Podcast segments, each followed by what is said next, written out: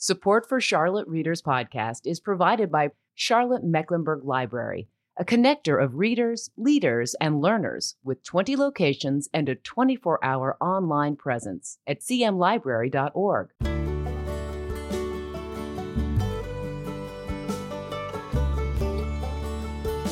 Welcome to Charlotte Readers Podcast, where authors give voice to the written words. We're a proud member of the Queen City Podcast Network and the Authors on the Air Global Radio Network. This is part of our Craft Talk Friday edition of Charlotte Readers Podcast. We're running in November, December 2021, in which we're releasing earlier Patreon episodes, craft talks that I've had with uh, experienced authors. Now, you may ask, what's Patreon? Well, Patreon is a place where supporters of the podcast for a few dollars a month uh, can help us help authors give voice to their written words. And in return, we provide exclusive content. There are over 100 uh, exclusive episodes available at our Patreon channel. That's p-a-t-r-e-o-n dot com forward slash Charlotte Readers Podcast. But for these Fridays in November, December of 2021, we're going to be providing some of our early Patreon episodes to our general listening public. Before I introduce today's author and guest, uh, just a quick reminder that you can find out everything you need to know about Charlotte Readers Podcast at our website, charlottereaderspodcast.com. You can find our show notes there. You can find uh, all the episodes uh, that we've released. Uh, you can also find our community blog and a way to sign up for the book report, which we send out to you every two weeks with information about the podcast, good books, uh, doses of inspiration, that kind of thing. And uh, hey, we don't spam you because that takes way too much time. I've got one more plug, and it's a shameless one at that. This episode is also brought to you by my own books. You can find out more about my books at landiswade.com. We've got information there about my Christmas Courtroom trilogy, the individual books, and we've also bound them together in one ebook collection if you like ebooks. My next novel, titled Deadly Declarations, is coming out next year in the first quarter of 2022. It's a mystery. We got information about that on the website as well, landiswade.com. It involves the controversial and long missing Mecklenburg Declaration of Independence. A man dies while he's writing a book about the Meck Deck, and when they find his body, the manuscript is missing.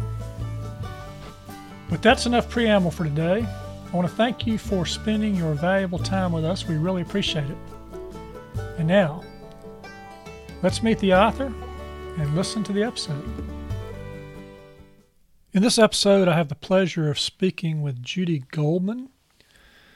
She's an award winning Charlotte author. She's well known for her memoir writing. Judy talks at length about memoir writing in this episode, including the differences between autobiography and memoir, the narrative and the reflection, the importance of reflection in memoir writing, the balance between narrative and analysis, and memoir structure. And to illustrate some of her advice, Judy also reads several passages from her book, Together A Memoir of a Marriage and a Medical Mishap. Judy is author of seven books, three memoirs, two novels, and two collections of poetry. Her new memoir, Child, will be published May 2022. Her book that we talk about on this episode, A Memoir of a Marriage and a Medical Mishap, it was named one of the best books by Real Simple magazine and received a starred review from Library Journal. Her first memoir, Losing My Sister, was a finalist for both SIBA's Memoir of the Year and Foreword Review's Memoir of the Year.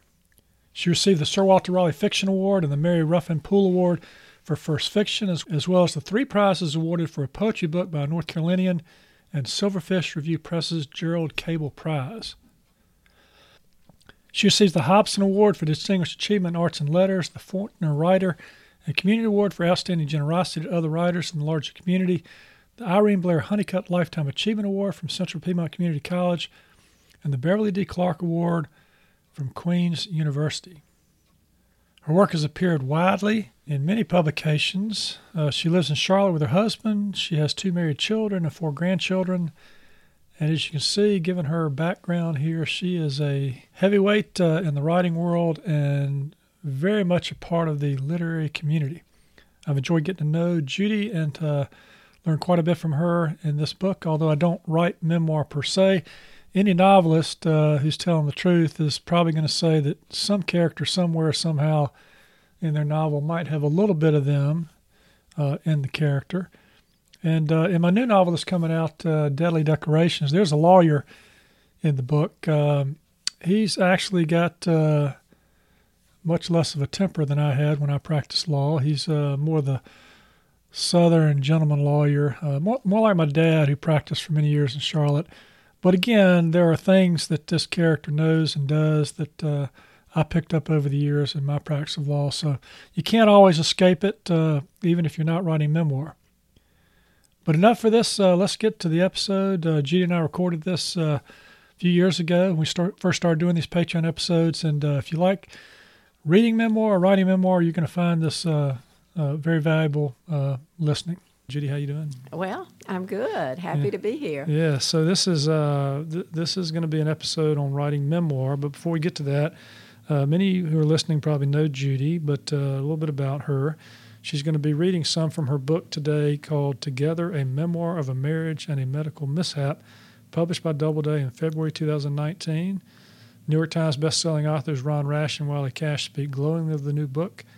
Her book, Losing My Sister, was a finalist for both Southeast Booksellers Alliance's Memoir of the Year and Foreword Review's Memoir of the Year.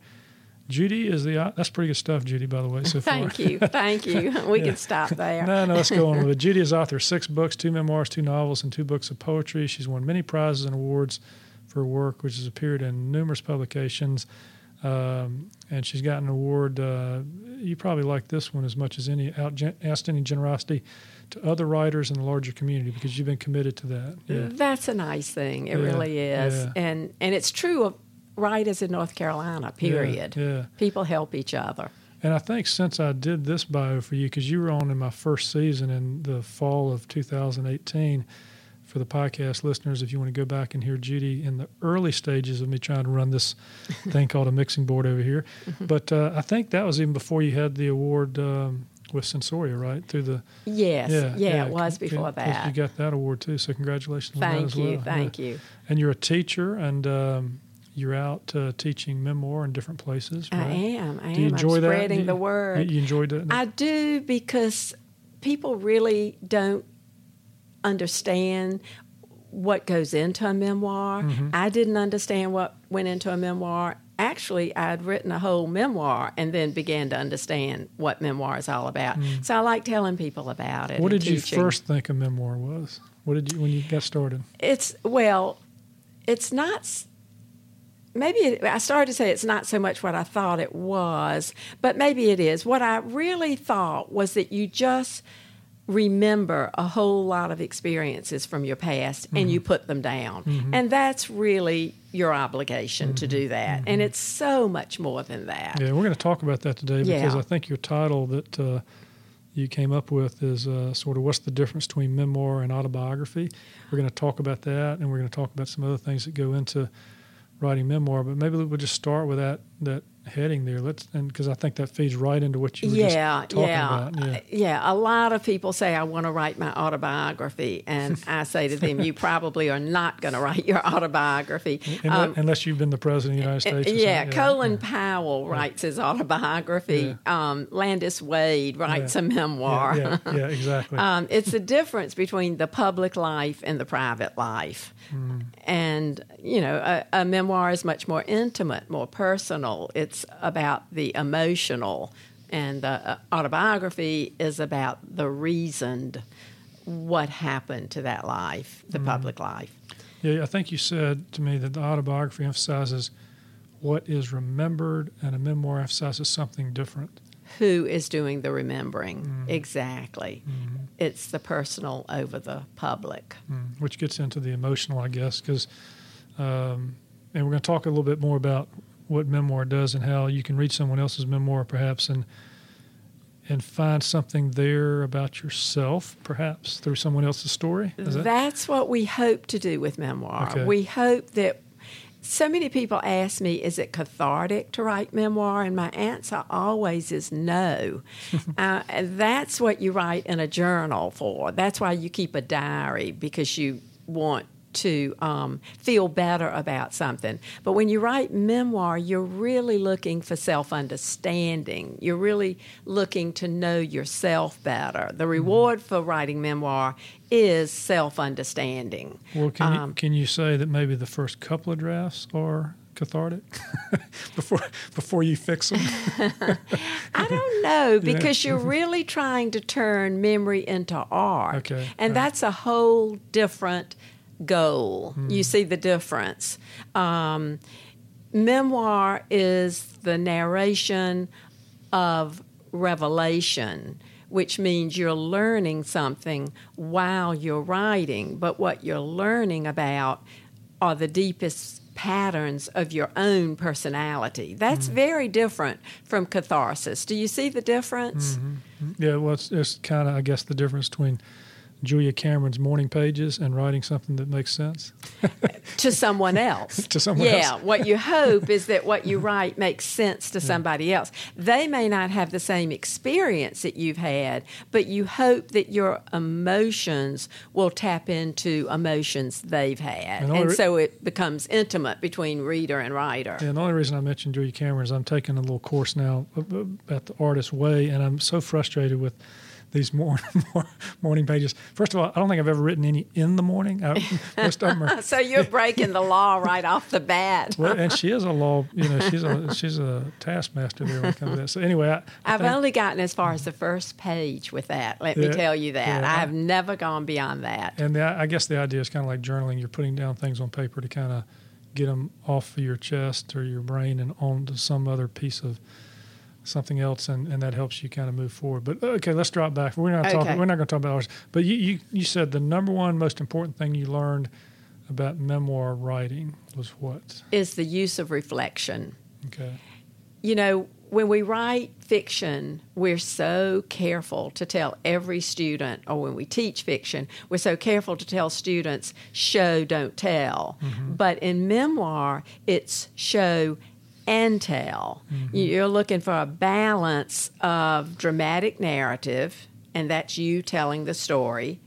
So you're looking for a balance between dramatic narrative and reflective analysis, and mm-hmm. that's your reflection. So you tell what happened, and then you tell why it's important for you to tell what happened. And so you said it's not really simply enough to write about the events that happened. You're kind of examining the reasons for and the consequences of those events that give rise to that story. I think those- Yes. those, are your words. You, Yes, that's it. So you, you had a quote from Vivian Gornick, I think, on that topic. Uh, Oh, it's a really good quote. Want me to read that Sure, quote? sure. Okay. Um, so she's telling the difference between a situation and a story. The situation is just what happened. The story is the emotional experience that preoccupies the writer. That's the insight, the wisdom, the thing you came to say. It's a really good way to explain that. Um, and when I tell people in writing workshops, you have to write about what keeps you up at night, that's another hint that you're not just giving a listing of events, but you're putting meaning to those events. If you just have a listing of events, what you have is a listing of events. right. You don't have a story. yeah, you don't want to pick up a book and read a list, you know. No, no, no, no, no, no. uh, unless it's a how to do this or that or the other, whatever. But so so right on that same theme, you had something in your book uh, together, a memoir of a marriage and a medical mishap, where you described this scene uh, involving a dry cleaners, um, and and you use that I think Yeah. to illustrate this particular point that it it wasn't necessarily the situation you were held up at gunpoint at a dry cleaners, but it was the insight that you took away from that situation Yes. that related to something else you were dealing with in your life. Exactly. Can you- can you it's explain- really what led me to write this book. So explain that. Yeah. Um, so, what happened in 2006 is that my husband had been having back pain. He went in for an epidural, which is a very common routine medical procedure. It's so common, it's even given to women during childbirth. But something went terribly wrong with his injection, and he was instantly paralyzed from the waist down. Now, that led to many complications, many surgeries, many uh, runs to the emergency room in the middle of the night. So now that was in 2006. In 2008, two years after the epidural that my husband had, he and I were dropping by a dry clean as I was driving, and I was held up at gunpoint at the dry cleaners. I escaped, I left, nobody was hurt, and I was never scared by that gun, which was pointed directly at my stomach. It was very close to me. And but it never scared me. It just made me sad. And it took me a while before I realized that my husband's epidural and the holdup at the dry cleaners felt like exactly the same thing. That they're both proof that your life can change in an instant. Yeah, you had a read that you did when I first heard you read from the book at Park Road Books uh, about the scene where I think you. Uh, it was it was a very literal, uh, lyrical scene where, where you talk about a brush fire can just break out on a perfectly, perfectly sunny day. Yeah, yeah. It was this beautiful day that yeah. we dropped. We were going to just drop the clothes off at yeah. the dry cleaners, yeah. and and we were dropping clothes off at the dry cleaners one minute, and the next minute we were escaping from a gun, from a holdup. And to tie back to what caused you to have this reflection, one day you were on the beaches in St. Martin's, and the next day your husband can't feel his body from the, the waist down. The next day, I was googling paralysis. Paralysis, yeah, yes, yeah, yeah. So, exactly. So, so things can change in an instant. So, so really, you took. And let me say one other sure. thing. All of that says we're in danger every minute. Mm. And that's what the holdup meant, and that's what the epidural meant. And so I couldn't just tell a story about my husband's misfortune in the medical world. Mm-hmm.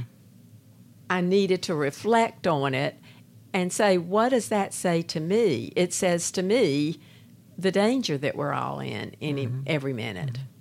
Now, we're probably going to talk about this as we go, but while I'm thinking about it, you say reflection is such an important part of memoir writing. Um, how and when do you reflect best? I mean, that's a good that's a good question, and really, I do have an answer to that. Okay. Right. I tell um, memoir students, beginning memoirists, don't worry about reflection in the beginning. Go ahead and get all the memories down, get your narrative going. It's really through revision that you come to understand what it all means. Mm. And I think you have to stick with the work long enough where it appears that you had that self understanding all along, but mm-hmm. most of us don't have the self understanding all along. So, your suggestion is um, that it's going to be kind of, it'll become naturally a part of the writing process, that as you're writing these events, that maybe some of these reflections will come to you, but go ahead and get the events down on paper? It's not so natural. Okay. Uh, although, although. Well, it is for you, Judy. I mean, it might not be for me. well, it, it, it wasn't natural for me until I learned what an important uh, facet of memoir this is. But um, it it is a gradual understanding of the meaning of your experience, mm-hmm. um, and the meaning is really more interesting to your reader than the experience itself. Mm-hmm. That's the point. When I go around talking about my book, people are always pointing out the insight that I gained from really delving into that experience. The experiences are really very small moments. Mm-hmm. You know, I mean, it's the little things that break your mm-hmm. heart, but mm-hmm. it's what you do with those little things mm-hmm. that break your heart. Okay, well, let's get back to this topic of uh, using balance uh, between the dramatic narrative and the reflective analysis. You say there's some give and take that goes on between that. You, you talked about show and tell, story and reflection. Um, you're a good student. So you got do, it. so how do you, as you're writing the narrative, okay, And let me see if I understand. You, you said kind of, I think you kind of said, don't worry too much. Let's get some of these memories down on paper, right? Yes, yes. And then Get so- the story going. Okay. And do you carry like a notebook around? Do you carry? Do you talk into a recorder? Do you? How do you? I have a whole notebook system. Okay. uh, Um, I have the a se- central. the top secret Judy Goldman notebook it's system. not top secret, but it is a whole intricate network. I have a central journal that I keep by my computer. Okay. But then I have um, adjunct journals, one in my purse, one in the car, and one beside the bed. Hmm. Because when something comes to you, you think you're going to remember it, but you don't. So I Hmm. write it down as soon as I remember it. And then I transfer everything from the adjunct journals into my main journal, which is next to my computer. But I'm calling it a journal. I really should call it what you called it a notebook. It's not a journal. I'm not saying what I did every day and how I feel about it. It's just particular things that occur to me that I could put into um, a memoir. And the more you remember, the more you remember. So, are you? So you, you almost sound like you're a, a prospector, uh, a little bit out there looking Yeah. for for the golden nuggets uh, of Looking for gold. Yeah, yeah. And and do you do that? Do, do you have these reflect? Do these reflections come to you because of something that you see, smell, hear? I mean, how, many different kinds of things are you recording in your adjunct books, and what sparks those reflections? I believe the notebooks are more useful for conjuring up memories, not necessarily the reflection. I have to work at the reflection, Gotcha, okay. I have to think about it. Hmm. What did I think then when I was going through it? And what do I think now that I look back on that time? So that takes work. I mean, it's not natural. It's gradual, but it's not natural.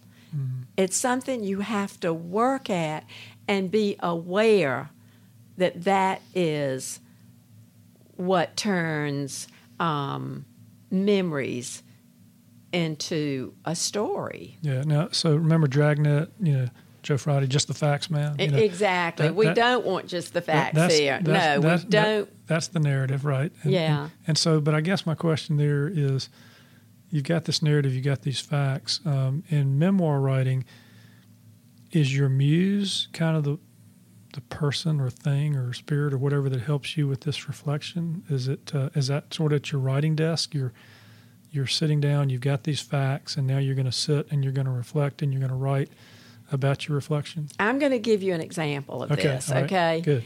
Um, I remember when I was first starting to work on this memoir together.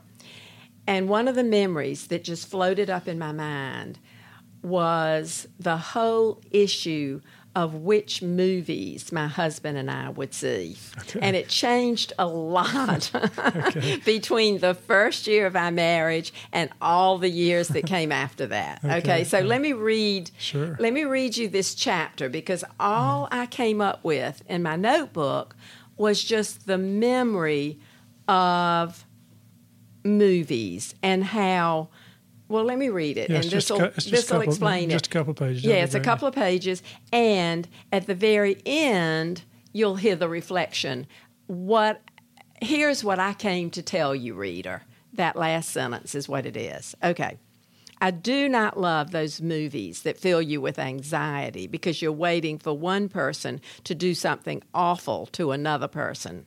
Henry, on the other hand, does love them. When we got married, I thought I would just change, or rather, I let him talk me into changing, which means in 1971, I reluctantly went with him to see Straw Dogs starring Dustin Hoffman. Did you see that movie, Landis? I don't remember that movie. You're so okay. I'm going to tell you what it was about. Okay. The plot a young American and his English wife move to rural England and they face increasingly violent local harassment. Mainly, what I remember from the movie are the farm implements and the creative, horrible ways that they were used. I don't remember much more about the movie because I spent most of it out in the lobby alone in irritable silence, waiting for it to end and for Henry to come out so we could go home. In those days, lobbies were dim and deserted while a movie played. I sat in that worn velvet chair, listening for footsteps, imagining people with bad intentions standing over me, whispering in my ear. I kept jerking around to see if somebody had suddenly come up behind me. When the movie was finally over and Henry joined me, I walked three steps ahead of him all the way to the car, made sure he saw the set of my shoulders straight and fixed, my purposeful and self righteous stride. I don't think we hammered the whole thing out for years, but eventually we did reach an understanding. I did not see Jaws in 1975 or The Deer Hunter in 1978, or Platoon in 1986, or The Silence of the Lambs in 1991, or Pulp Fiction in 1994, or Saving Private Ryan in 1998, or any of the violent movies that came after that. Henry did, with a friend, or a son, or a son in law. The bony wrestling that couples engage in. Yeah, so you just got this one line, right? It's just one bit of reflection. Now, Yeah. picture that chapter without the last line. What's the point? Why am I telling you about this? Yeah. It's just it's to illustrate that it's the very very tiny everyday things that each of us, the traits that each of us, the preferences, the attitudes that each of us bring to a marriage and how those can cause tiny little explosions. Well, I did see all the other movies you mentioned. Oh, you did? yeah, I, oh, Henry could have called you to go with him. you could have. Although I, I had a hard time watching Silence of the Lambs and Pulp Fiction and even Saving Private Ryan with all the violence there. Deer Hunter too, as well. The Jaws was just scary, you know. but uh, funny story there. When my wife and I first dated in law school, our very first date, I think, was on Halloween. And you know, what do you do, right? You you turn the lights off and watch a scary movie, right? Halloween. Now that's a terrible movie to watch. It's a slashing and all this kind of stuff. I don't think we've watched a Halloween movie since then. But uh, yeah, I'm I'm kind of with you on the on the blood and guts part of it. Okay, so that's a good illustration then of the kind of um, you know how you had in that particular chapter. Most of it is the historical narrative eh, with with some voice and, and But some yeah, little you, humor. and you're you- getting my you- attitude You, can see the attitude. Yeah. You can see what's coming. Yeah, And- but, what it all comes down to, Right. what is the wisdom? What's the insight that I want to give you? It's Mm-hmm. Yeah. it's The- the, the- bony wrestling. right, these things happen in a marriage, right? These things happen. Yeah, They're not the end of a marriage, right. but but they you know they take some attention. So you told me, Judy, about this uh, idea of the voice of innocence and the voice of experience. Does that tie in a little bit to what you just read here? Yes, so the voice of innocence is just the story. It's the story of Henry and me and violent movies. Mm-hmm. And then the voice of experience is here's what I want you to get from this, dear reader. Mm-hmm. This is what I've come to tell you. I want mm-hmm. to tell you that it's the bony wrestling that all couples engage in. It's that one line of reflection, and that's the voice of experience. And you, you call that the mature voice that you said goes deeper. Uh, yes, ex- we want to go deep, not exa- wide. Examine what the story means. uh, Yes. Now, and you say this is what the lived moment means. So, so that's kind of what it was for you at the time. right? Yes, Yeah. exactly. Yeah. That you're that you're really working to discover the unknown. You're do, you're working to discover what you may not have understood at the time, but now looking back, um, you're seeing parts of yourself that you didn't really know back then. How long does it take? Um, should it take? Does it take? Uh, maybe it's different in all cases, but how long does a narrative have to gel to find that voice of experience? Because what you're telling about in this book, that particular scene, happened a long time ago. I mean, Right. but you're now putting it in a book, you know, years later and reflecting on it. Would that reflection probably would have been different, you know, right after it happened than than Yes. years, years later. And often what you're doing is including the reflection, what you were thinking then, Okay. Uh-huh. how it felt to you then, and then years have passed and how you feel about it now. But this leads in mm-hmm. to another important thing you need to know if you're going to write memoir. Right. And that is that most memoirs seek to answer a central question.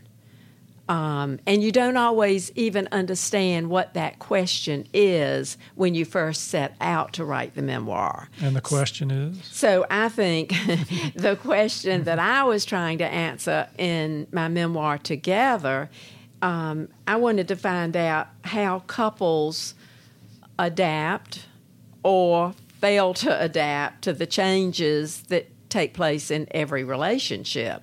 You know, I mean, we're all going to experience change. We're going to experience the slow, gradual changes brought about by the passage of time, and we're going to experience the sudden, dramatic changes that take us by surprise. So, how, and these cause our identities to change, they cause our roles to shift. So, how do we adjust to all this? I think that was my central question when I set out to write this memoir. so if Janet were my wife, Janet were writing a memoir, it'd be sort of like, how did I put up with Landis for all these years? or maybe, why did I marry him? Or why did I Help me remember that. Help me remember this. Uh, you Yeah. know, we, we don't want to remember too many things that happened. She, maybe she's got. well, and I and going along with your wife, Yeah. I'll tell you um, what I realized as I worked on this memoir longer, and maybe maybe I had even completed a draft when I realized the big question for me with this memoir was how do I forgive? Hmm. That was hmm. probably the biggest question. Hmm. Um, I had to figure out how I could forgive the doctor who administered the injection. He didn't set out to harm my husband, he only wanted to help him. And imagine how he felt giving a routine injection that he'd given thousands of. Imagine how he felt to have a patient who couldn't move his legs. He must have been frightened. So I had to um, get inside the doctor's skin and realize that we all just do the best we can. But then I also needed to forgive my husband because when everything started happening and then we were dealing with the aftermath of what happened, um, I started thinking, why didn't he try physical therapy? Why didn't he try acupuncture? Why didn't he uh, try reflexology or crystals? I don't know what crystals are, but something about crystals people do to get well. Uh, do you know about crystals? I don't. uh, no. Uh, but anyway, why didn't he try them? um, Because, because it, it looked like uh, a procedure that was safe, right? Exactly. But what I had to come to is number one, we made that decision together for him to have the epidural. Right. And number two, he was hurting. He just wanted to feel better. But I want to say one more thing about forgiveness. I also needed to forgive myself. Hmm. Um, I just wanted to keep him safe. Yeah. That's all any of us wants to do. We all want to just keep the people we love safe, and I couldn't do that. So I had to hmm. forgive myself. So that's something that people should think about and consider while they're writing a memoir. What is my question here? What am I trying to answer for myself? Hmm. Okay, so as we're searching for those answers, as we're thinking about the narrative, writing the narrative, reflecting, um, we're going to get something down on paper.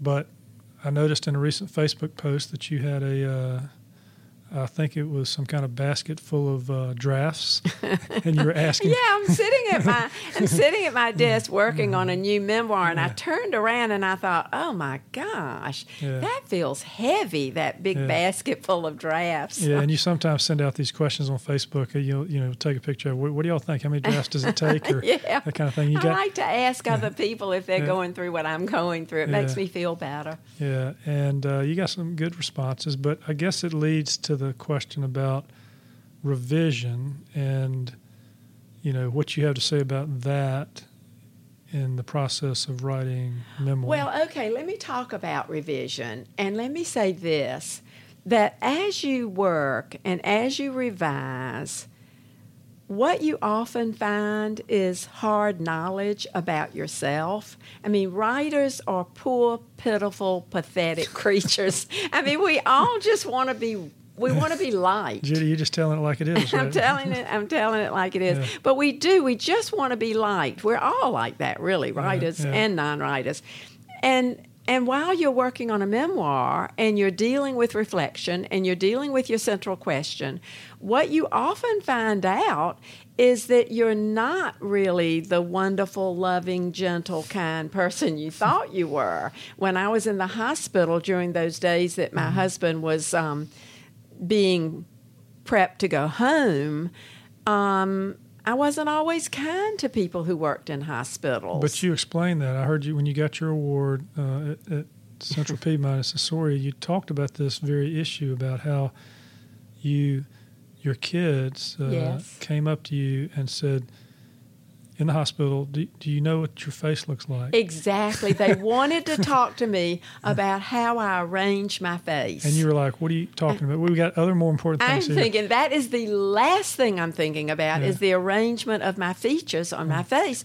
But what they were trying to say to me is, Mom, when you're worried, when you're frightened, you look mad. yeah, at, and- at, the, at all the people around here, they're trying to help your husband. Yeah. Exactly, exactly. Do you think doctors get trained and get used to that? Because I mean, they've got to see that in people a lot. You know, th- this nervousness, this fear.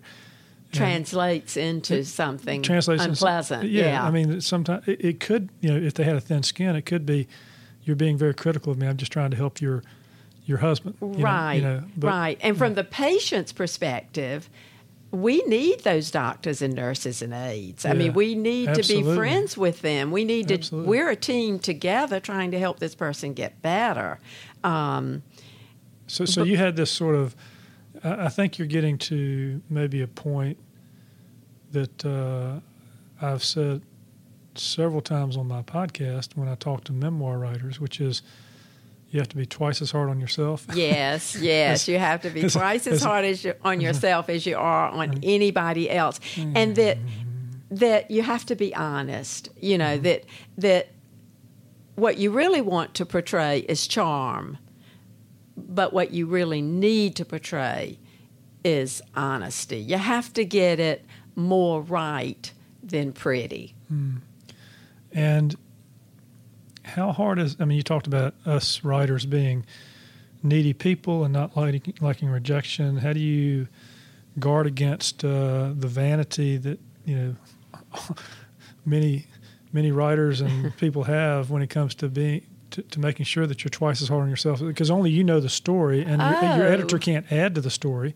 You know, you've got to get it in there so they can tell you whether to keep it or not, right? Listen, if you had read the first draft of this book, Mm. Yeah. you would have thought I was this fabulous person in the hospital, that I was bringing baked cookies and Yeah. potted palms to Yeah. everybody who Yeah. even said hello to us in the hospital halls. Take- you would have thought I was great. Taking all the nurse assistants out to dinner. and. Exactly. yeah. And I was not great all the time. I was not. And I really had to examine and re examine who I was at that time. Did you realize that, or did somebody ask you enough questions to get you to realize that? I mean, ha- That's a good question. Um, I have to think about that. Um, I think, I think I realized it, but when I, out, no, no, no, no, no, Judy, be honest, be honest. Okay, I'm going to try mm-hmm. really hard to be honest right now, Right, and not yeah. portray myself as fabulous. Yeah. It was really when I remembered my kids taking my grown married kids taking me out to lunch and talking to me about how I look in the hospital. Mm-hmm. When I remembered that, then I had to think, why did they have to do that? Oh, it's because I was not that pleasant, kind, gentle lady that I imagined myself to be. That's when I realized it. and, and, you know, the, the the difficulty there is that probably ninety percent or more of the time you are doing the best you can to be that person, but you have these things that happen. You know, I, every now and then I, I lose my temper, right? and you do Sure. something you want to you regret. Well, then writing that down for all the world to see. How do you get to that point? Well, know. if you're writing memoir, you're You- going to do that. You're going to do that. You Okay, you right. have to do that, Yeah. and and you have to be open to discovery and to surprise. Mm-hmm. Yeah. So you're sort of surprising yourself. Mhm. So while you you- writing. so, so it's a way to also learn from your mistakes, perhaps uh, through this process, or to at least reflect on what was going through your head that caused you to do something that wasn't necessarily something you wanted to do, or Well, that is the bonus you Yeah, get in yeah, writing a memoir yeah. is that you do understand yourself a little bit better and you do see and acknowledge the patterns of Mm-hmm. your behavior a little bit better. That's a big reward. yeah, you talk. and it's free. It's free. uh, you talk about this idea of uh, confronting old wisdom in a fresh way. You say you can second guess yourself, even contradict yourself, sometimes in front of the reader, and that self doubt is okay in personal writing. Can you talk about that? Well, I'm a big believer in self doubt. Okay. um, and particularly in writing a memoir. Um, I encourage memoir writers to ask questions while they're writing. You know, um, that they should question their thinking, and mm. that's another way to lead to these deeper levels of thinking. That's another way to go deep instead of just going wide. Mm. Um, how did I feel? But what else did I feel? Mm-hmm. That's an important question. What else did I feel? Was there another way to look at what I just said? Hmm. You're constantly doubting your ability to remember, so you're challenging yourself to go further in your memory. Are you also sometimes trying to figure out cause and effect? Like, uh, Yes, yeah. so- yes. So, why did I do what I did, or why did this happen the way it did? You're always examining motivation. Hmm. And you're always examining the forces hmm. that shaped you. And you're examining the forces that shape the people around you too. Oh, well, you've used the word, you know, going deeper, not wider, several times. So let's go deeper a little bit into this idea of reflection uh, and talk a little bit more about that, if you could. Um, here are some questions I would ask people. I would ask memoirists to ask themselves what were you thinking then? What are you thinking now? You have a then narrator, you have a now narrator. And I touched on this earlier when we were talking, but you're shifting back and forth between them. Um, and again, you're going vertical rather than horizontal. You, you had kind of an example what happens at Thanksgiving when you've written about your mother and your memoir. Okay, now that's another whole subject. That's a whole subject. And that is a really good subject That to might be talk going about. wide and deep. right, and a little wonky. Yeah. Um, this is the question I get asked the most is and it's asked by people who want to write memoir or who are in the middle of writing a memoir. And they're petrified because they're writing about people in their lives um, and they're afraid of making that person angry or sad or you know affecting that person in a negative way so i talk about it what happens at thanksgiving you know when you put your mother in a book or you put your sister in a book what happens around that table Okay, so it's not about what happened at Thanksgiving. It's what happens after you've written about. Exactly, and that book has come out, and that person in your life has now been exposed. Okay. Um, that's a big subject for people who write memoir because while it's true that you're free and you have permission to tell your own story, where your story ends and somebody else's story begins is a little bit tricky, a little bit slippery. Right, it's not so clear cut. Because your perception on what happened or what you saw in that person may not necessarily be what they were thinking in the moment or how they were or Exactly. what they were acting reacting to. Yeah. Yes. Okay. So go back to Thanksgiving. Yeah. Um, let's say, do you have a brother or a sister? I have a brother and a sister. Okay. yes, let's say you, your brother, and your sister are talking about a Thanksgiving that you all were present at 10 years ago Okay. and you say, "Oh, I remember, you know, Aunt Emma. She was drunk as she could be. Somebody had to carry her off into the bedroom in the middle of Thanksgiving." And your brother says, "Aunt Emma wasn't even there that year at Thanksgiving." and then your sister says, "She was fine. It wasn't Aunt Emma who was drunk. It was Uncle Mike who was drunk." I mean, family members this I know this Right, did not right. happen in your family, Yeah. Landis. I'm No, sorry. No, Emma, Forgive me. Yeah, we- we'll talk about Emma later. I Okay, Aunt whoever- Emma. Aunt Emma. Yeah. but you know, each member of the family Right. um, has a different lens through which Different they take, view yeah. these memories. Yeah. So you're already, and really, each one of you is distorting the minute you start to remember. Right. What do you leave in? What do you take out of the memory? So how do you deal with that when you know you've done the courtesy of sharing your draft with your brother and your sister, and they come back and they say, uh, "You're totally wrong. That didn't how it happened." Okay, back up a little bit. Okay. I believe that you should not censor the material between when it comes into your head and when you put it down on paper. That is not the time to censor it. I think you have to tell the full story. You get everything that's essential to the story down on paper. No censoring. Mm-hmm.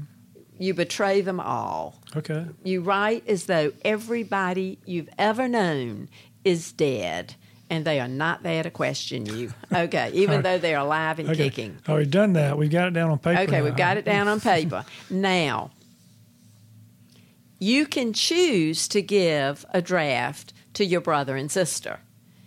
But if you do that, you have to be willing to change what they would like for you to change. You have Hmm. to be willing to cut the parts that they might want you to cut. I Well- think that well, goes well- along with it. Well, in your example, the whole chapter gets cut because Aunt Emma wasn't drunk. I have an Aunt Emma, and she never even took a drink. I don't know Right. why I use that name. Uh, that's, I want to clear Aunt Emma here and now. that's, that's fine. But but the point being, you know, that they remembered it entirely differently than than the way you remembered it. Um, but is it okay sometimes to say this is how I remember it? Yes. happening. Yes. I think that's a really good thing to say. Yeah. And you can even say other members of my family might remember this differently, but here's my version of Right, it. You can right. say that. You can talk to the reader as though, you know, they're your friends. Hmm. Um, but here's the thing when you're writing about other people in your memoir, you don't know what things people are going to be upset about and which things they're going to love. You just can't always tell. But you don't make decisions about what to cut and what to change until after you've written the whole memoir and revised it and revised it. Did you, after sharing it with your family and anyone else you got on in the book, did you change much from the book? Okay, let me give an example of that. Okay.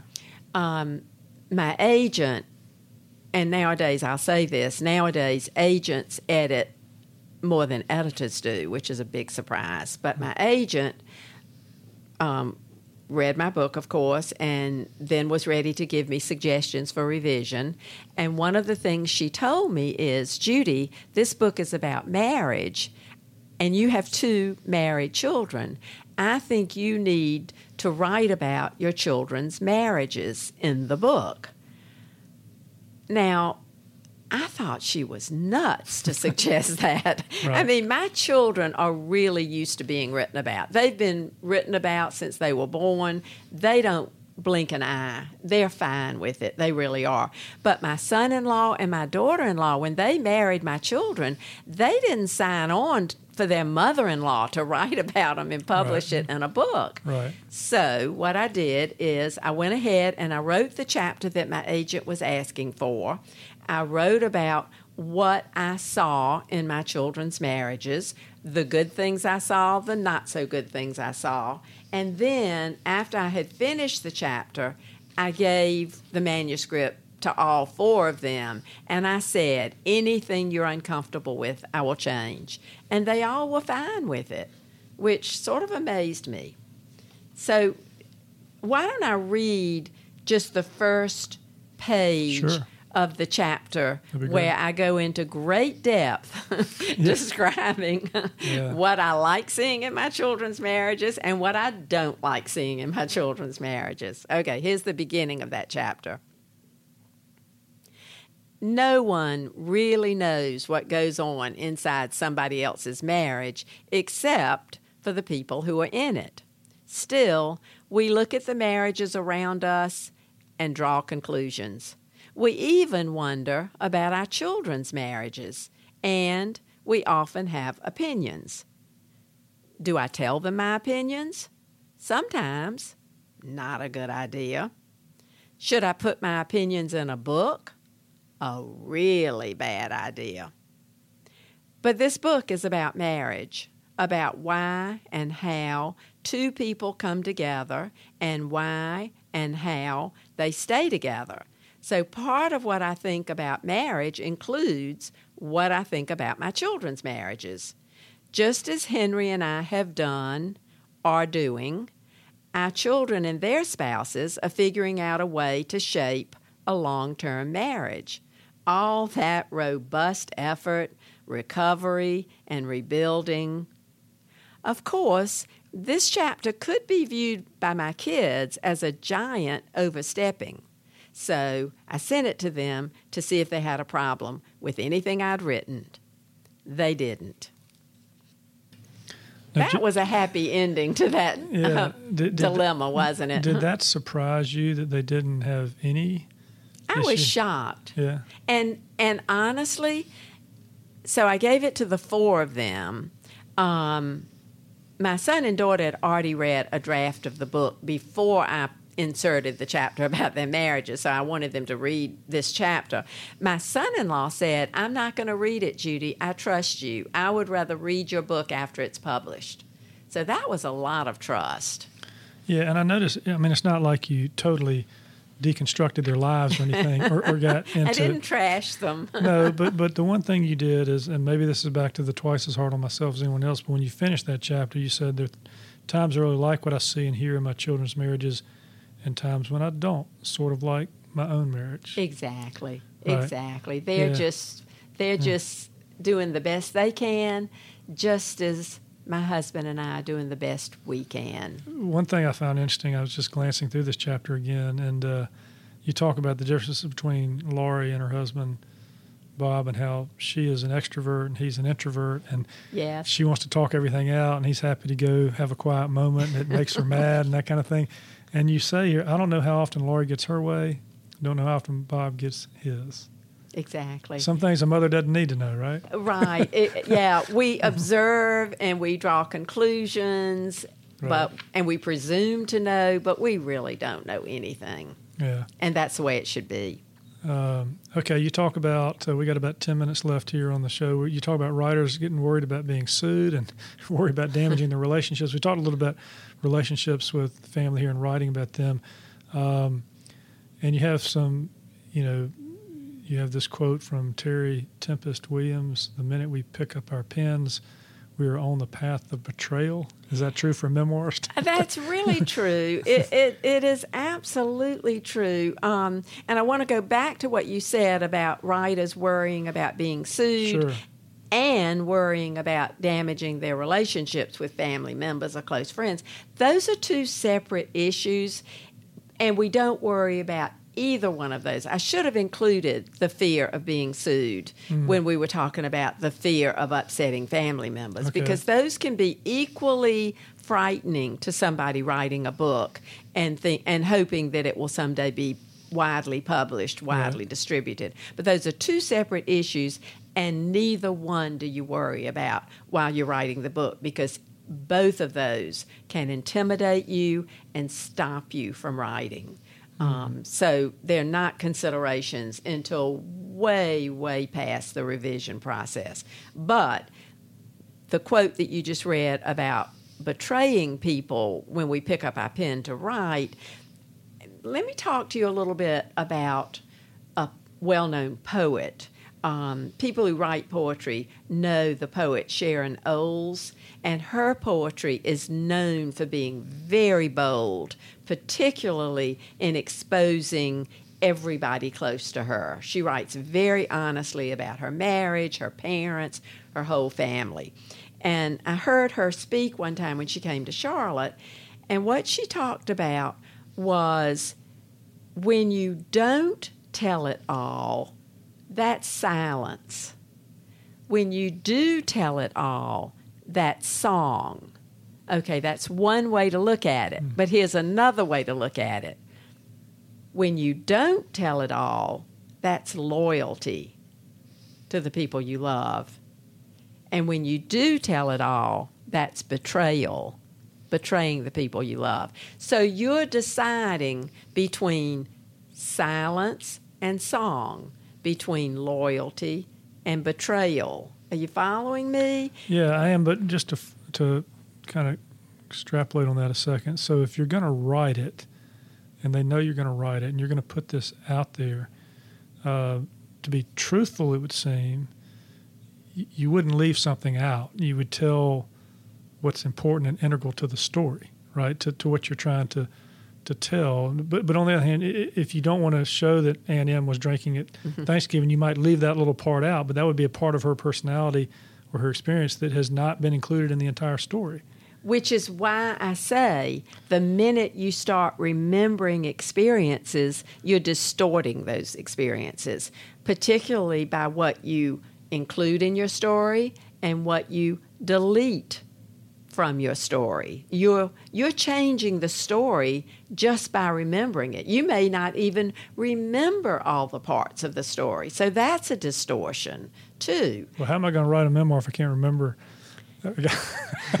we just do the best we can with what yeah. we have to work with. Yeah, That's all. Yeah, That's exactly. And so, um, this was fiction, but my first novel was a thinly veiled story of my older sister and me. I didn't write the memoir about my sister and me until years later.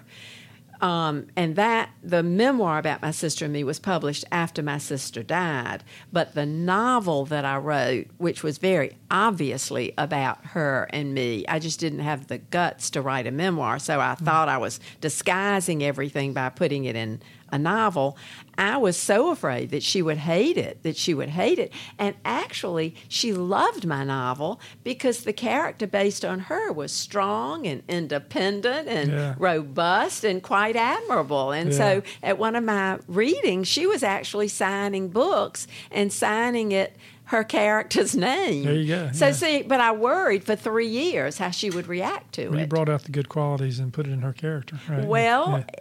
So, Some people might say a little bit too independent. Some people mm. might say a little bit too robust, but she didn't see it that way. She saw it as positive. So we can't second guess what other people are going to, how other people are going to react to what we've written. We just don't know. So just a couple of quick questions I've got. So there are different types of memoir writing. So you, you, you took a topic, you know, uh, you tied two things together, your, your marriage thread and the, and the thread from this uh, medical mishap, and you reflected on those threads throughout the book and brought them together at times, and they right. went out in different directions at times. Um, and it went over. One of them was a shorter period of time. One of them was a much longer period of time. Correct. So, different types of memoir writing, you can take probably a snapshot in time, perhaps. Yes. Make it short, perhaps. Some can be flash fiction, comes from the length of a short story, but that that snapshot could also relate. And then you got maybe the the entire movie reel, right, from the beginning of your marriage to the end. Yes. How, how many different types are there of memoir? That, well, you're talking about structure. Stru- I guess that's structure. And you're yeah. talking about time frame. Okay. And those are important decisions for memoirists to make. Yeah. Um, I mean, I've read a memoir that just told the story of what happened in 24 hours. And it was exquisite detail mm. about those 24 hours. Um, I think the mistake that beginning memoirists make is that they think they have to tell the whole arc of a life. Hmm. And most memoirs don't tell the whole entire life story of the person writing the book. Well, that's no good. You can't write b- one book then, right?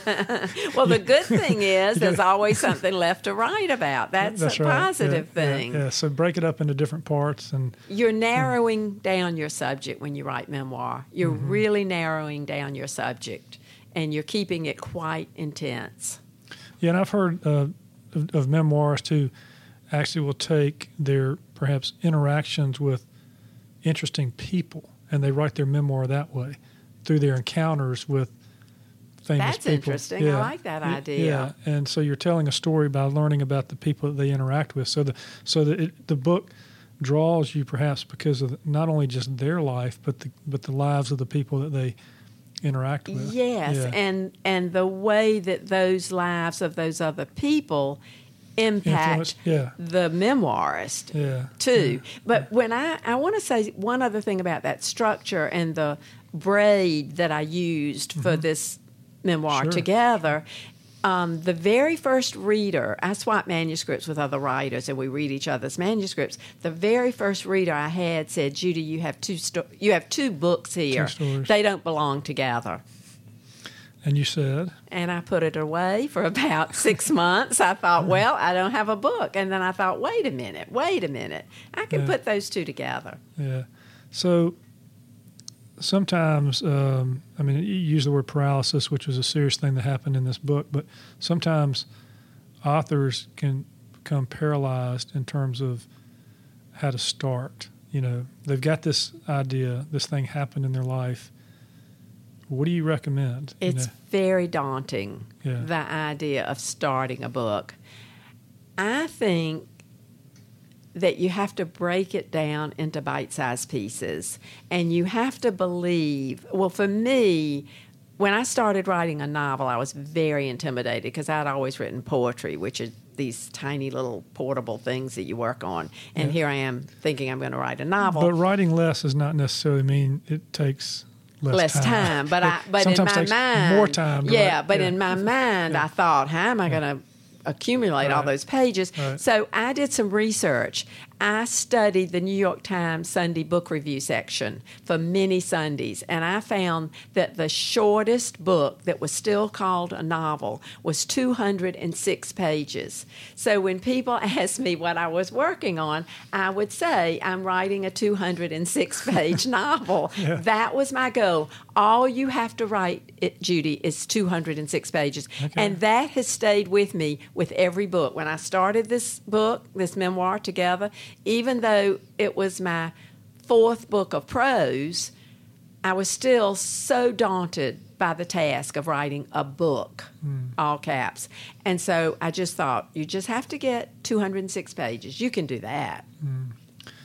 Yeah. So routines, Judy. Um, when you're writing a memoir, do you how do you go about it? Do you do you sit down in the morning, in the evening, in the middle of the day, or Well, you can't wait for inspiration to strike. I'll tell you that because it won't. yeah? Um, I think that you have to write regularly. It's like Yeah. exercise. You have to do it on a regular basis. But it doesn't mean that you have to write every day because life intervenes. Yeah. But for me, the discipline is doing everything else. I love sinking into a big project. That to me is delicious. It is delicious.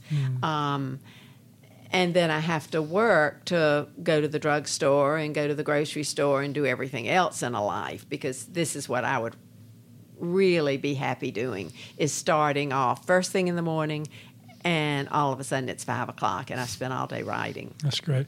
Okay, just a couple of recaps before I ask a few final questions here. We've got a difference between memoir and autobiography. Um, you know, autobiography is sort of the, as Judy says, the epic chronology of your life. Uh, but that's not for most of us because we haven't been president of the United States. Exactly. but or uh, Secretary of or State. Secretary of State. so we have to do what's the important work here, which is the reflection and the analysis of why those events in our lives are important. And through that, I think people can relate to our stories uh, through their own stories. They can see some of their own stories Yes. through what we're telling. Yeah. We're And- creating a relationship, a very intimate relationship between the writer and the reader, as though Mm-hmm. we're sitting down in front of a fire and talking. Yeah, and reflection, uh, as you say, is so important in memoir writing. Um, it's not just the facts, ma'am. You got to go in there and you got to think about it, but you got to balance, as you said, this is an important point. Balance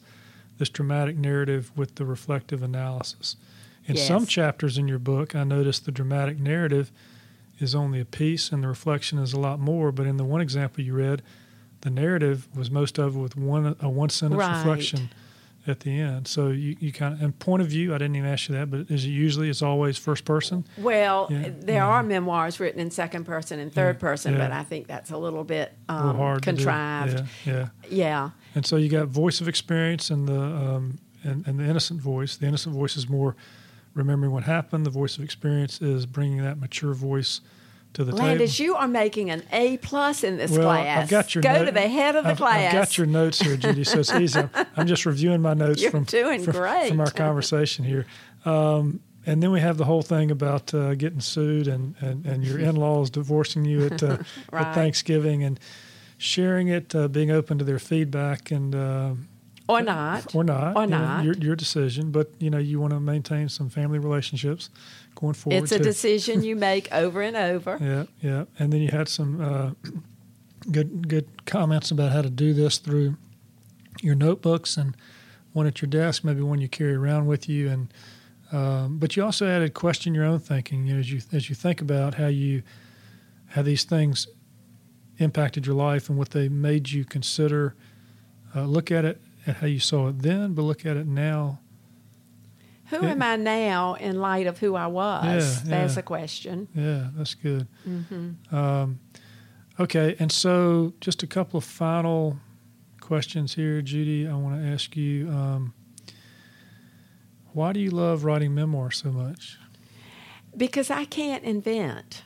Hmm. I'm just awful at making things up. I can make things up in conversation, and I'm working really hard not to do that. I'm working hard to be more honest in my everyday life. Yeah. But as far as my writing goes, I wrote two novels, but I was really not good at making Mm-hmm. things up. I would much rather write from my own experiences. Mm-hmm. I would much rather write about what preoccupies me. Mm-hmm. And I started out in poetry. Memoir is so close to poetry. Mm-hmm. I think that they both use the language of feeling.